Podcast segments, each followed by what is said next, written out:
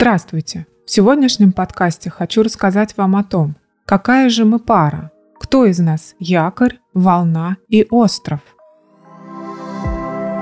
В сегодняшнем подкасте я хочу продолжить цикл выпусков о партнерах. В выпуске «Узнать своего партнера» я затронула тему привязанности. Сегодня я хочу рассказать подробнее о трех стилях отношения, которые мы воспроизводим в своем поведении с партнером. Это якорь, остров и волна. В формировании типа привязанности человека участвует множество факторов. Связь с родителями в детстве, гены и опыт романтических отношений.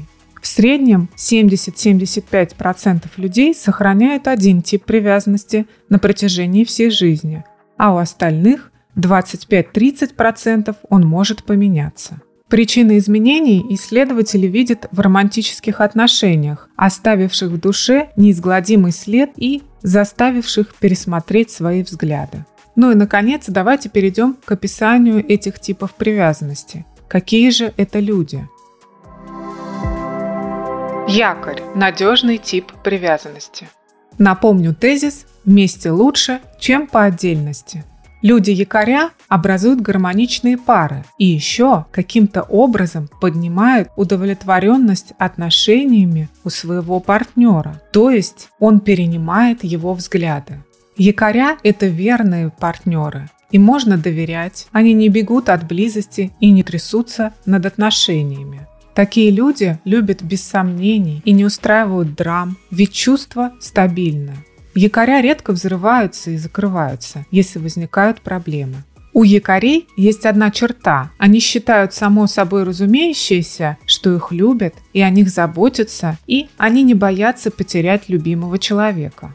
Близость для них естественна, и якоря четко выражают свои потребности и адекватно реагируют на чужие. Сейчас я вам немножко расскажу об особенностях якорей-партнеров. Якоря заботятся о любимых, проявляют чуткость и надежность. Они уверены, что все поправимо, верят в лучшее в себе и в окружение. Якоря наслаждаются близостью с партнером, хотят телесного союза, не подавляют своих чувств и наслаждаются как физической, так и эмоциональной стороной отношений. Партнер-якорь не строит из себя того, кем он не является.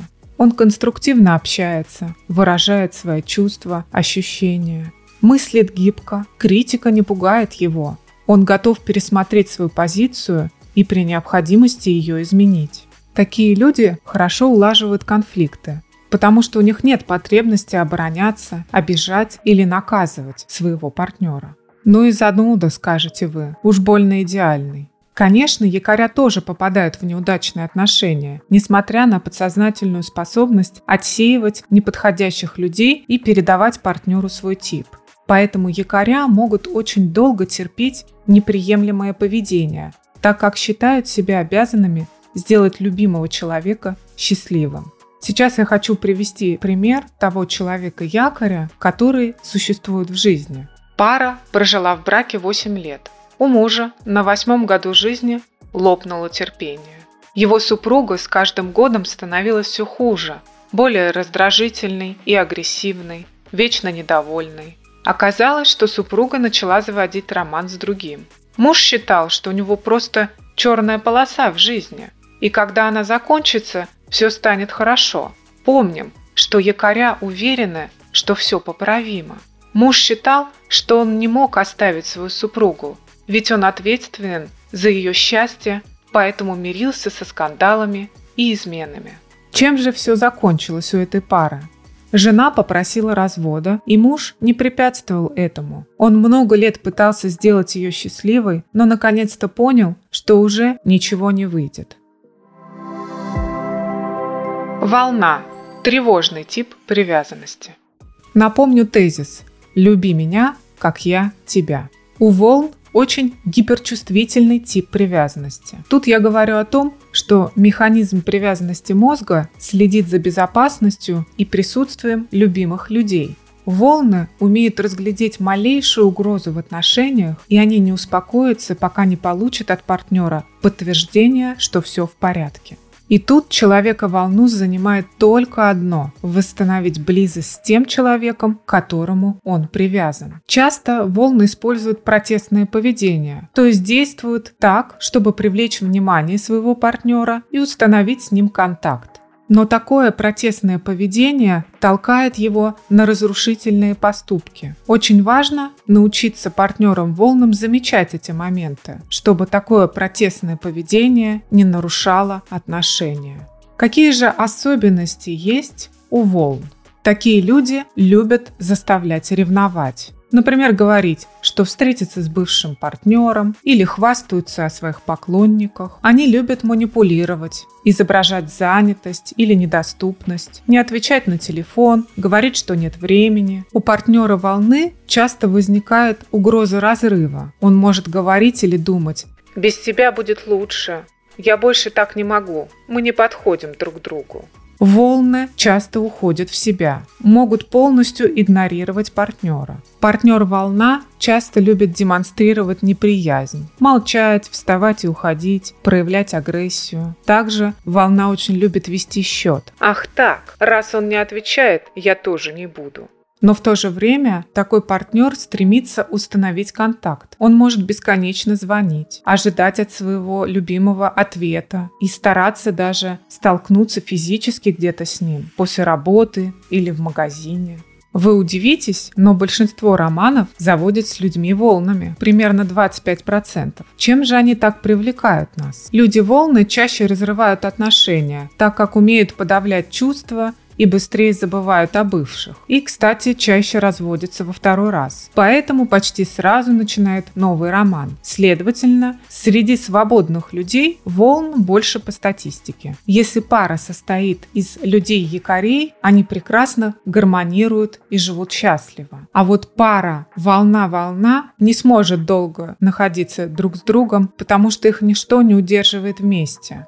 Люди-волны не встречаются с другими волнами, а предпочитают встречаться с якорями или островами. Дальше я хочу привести пример, как же выглядит человек-волна. Девушка познакомилась с парнем и мгновенно в него влюбилась. Но роман с ним не пошел ей на пользу. Этот молодой человек не мог определиться в отношениях с ней. Они пара, любовники или друзья. Девушка стала совершенно не в себе. Стала часто проверять, не писал ли ей парень. Она даже начала выслеживать его в интернете. Завела другой аккаунт и беседовала с ним от другой девушки. Девушка из уравновешенного, здравомыслящего человека превратилась в навязчивую и неадекватную. Этот молодой человек, как оказалось, действительно флиртовал с другими. Но все же она не могла с ним расстаться. Ее посещали такие мысли, которые приходят часто волнам партнерам. Она думала, он изменится, и на ум приходили только хорошие качества этого молодого человека. Тревога уйдет, если я рядом с любимым. Вряд ли я найду другого. Проблемы есть у всех, и мы не исключение. Чем же все закончилось? В итоге девушка рассталась с ним и теперь вспоминает эти отношения с недоумением. Как можно было потратить столько времени на нездоровый фанатизм? Почему она так себя вела? Потому что у нее активизировался тип ее привязанности волны. И ее механизм уже зажег сигнальные огни, которые должны были подтвердить, что ее любят и ценят. Она любыми путями пыталась найти контакт с этим молодым человеком. Остров. Избегающий тип привязанности. Люди-острова в любви и в жизни – одинокие путники. Они идеализируют самодостаточность и презирают зависимость от других. Как вы понимаете, даже в браке люди-острова ухитряются сохранять дистанцию. Люди с таким типом привязанности не склонны рассказывать о себе и подавляют, не выражают свои эмоции и чувства. Один не лучше другого, скажете вы. Но такие острова.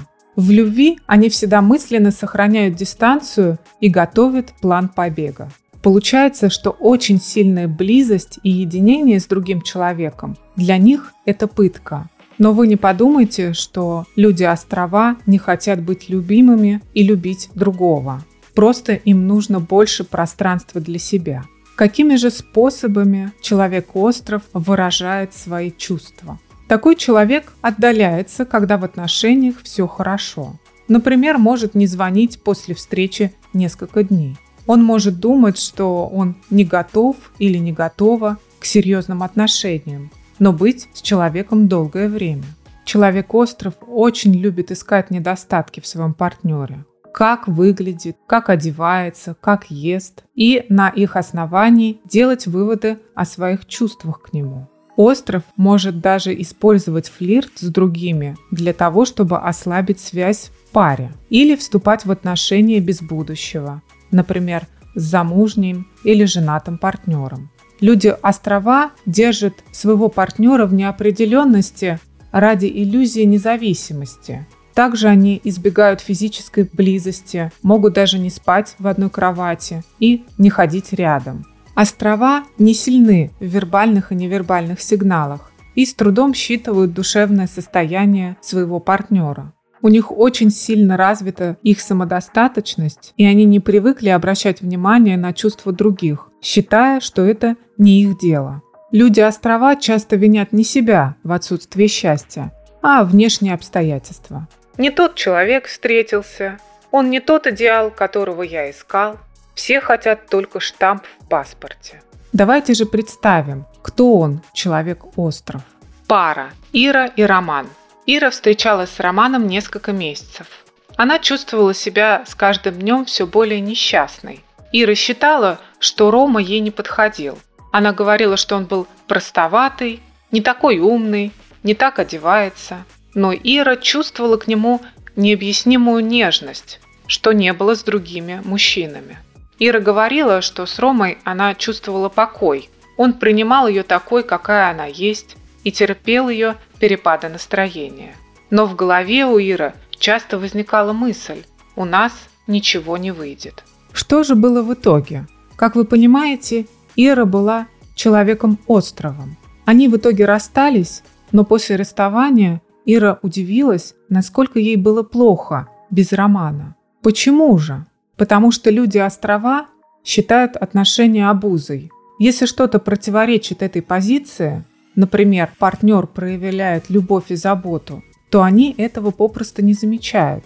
А Ира знала о достоинствах Рома, но затмевала их множественными недостатками. То есть Ира оборонялась от близости с Романом.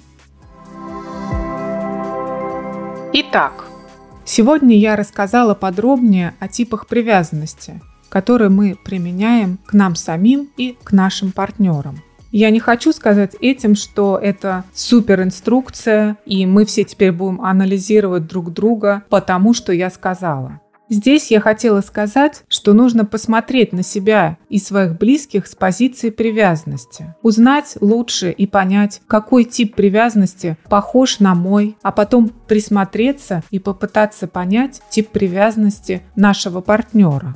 К примеру, мы же можем изучать те вещи, которые хотим купить. Например, новый телефон или фотоаппарат. Мы проводим в интернете много времени, смотрим обзоры, читаем характеристики, изучаем досконально и после этого покупаем эту вещь. Также и в отношениях, как к самому себе, так и к другим, мы тоже можем немножко поизучать, проанализировать, посмотреть со стороны. И для чего же мне все это? Подумаете вы. Как я говорила, типы привязанности стабильны, но они гибкие. И зная свой тип привязанности, мы лучше поймем себя и будем эффективнее общаться с другими людьми. Хочу сказать, что вообще нормальным типом привязанности психологии считают тип якоря. Почему? Потому что такой сформировавшийся человек, имеющий убеждения, которые я описывала у якоря, действительно развивает себя в жизни и добивается многого. И я не говорю тут о достижениях в работе или иметь много денег, а говорю о том, что он ощущает себя счастливым человеком и любимым. Еще люди с надежным типом не занимаются поиском любви у других людей и не считают, что одному жить легче и проще.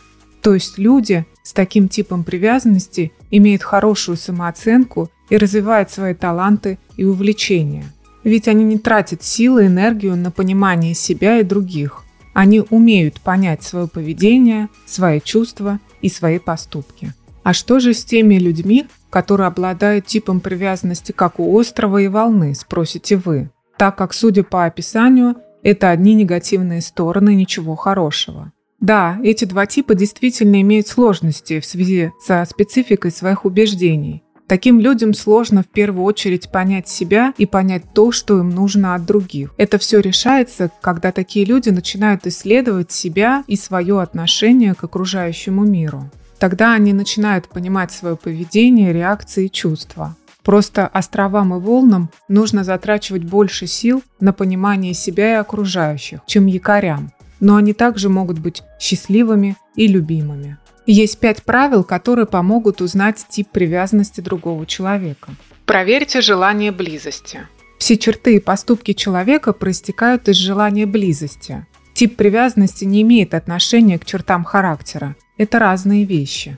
Я имею в виду, что привязанность – это чувство близости, основанное на доверии, симпатии и близости к другому. Например, это то, что мама ощущает по отношению к своему родившемуся ребенку. Она еще не знает, какой ее малыш, но все равно любит его и чувствует с ним связь. А характер – это особенность психики человека, которая определяет наше поведение и взаимодействие с окружающим миром. Здесь позадавайте себе вопросы – Насколько серьезны у вас отношения? Знакомы ли вы с семьей партнера или лучшими друзьями? Учитывает ли ваш партнер ваши желания и имеет ли он свое мнение? Следующее правило – понять, много ли человек думает об отношениях и боится ли он отказа. Позадавайте здесь такие уточняющие вопросы. Есть ли уверенность в общем будущем и верности?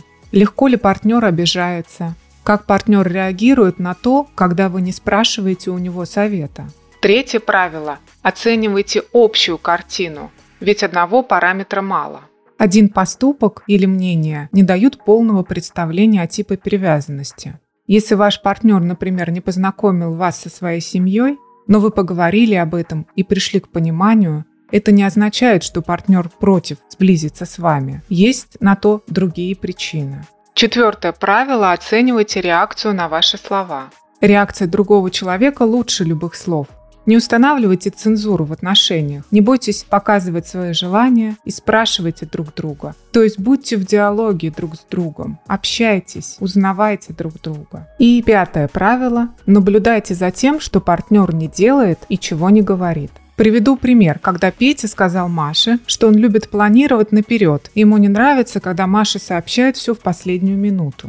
Но Маша на это ничего не ответила, поменяла тему и продолжила делать как раньше. Когда все повторилось, у партнеров произошел конфликт. Тут мы видим, что осталось много недосказанного, который никуда не денется и всегда всплывет в другое время. Маша ничего не ответила на недовольство Пети, и сам Петя не стал уточнять, почему Маша так делает, Просто высказал ей и все. Понимая это или хотя бы услыша об этом, вы будете иначе воспринимать новые знакомства или своего партнера. Эта информация поможет вам и партнеру реагировать по-другому и попытаться изменить или поменять направление привычного поведения, которое обоим не приносит ничего хорошего. Следующем подкасте я расскажу вам, что можно предпринять партнерам, которые обладают разными типами привязанностями. А это основная часть пар, которые существуют на сегодня. Подписывайтесь на подкаст, делитесь им с друзьями, если хотите. Удачи и хорошего настроения!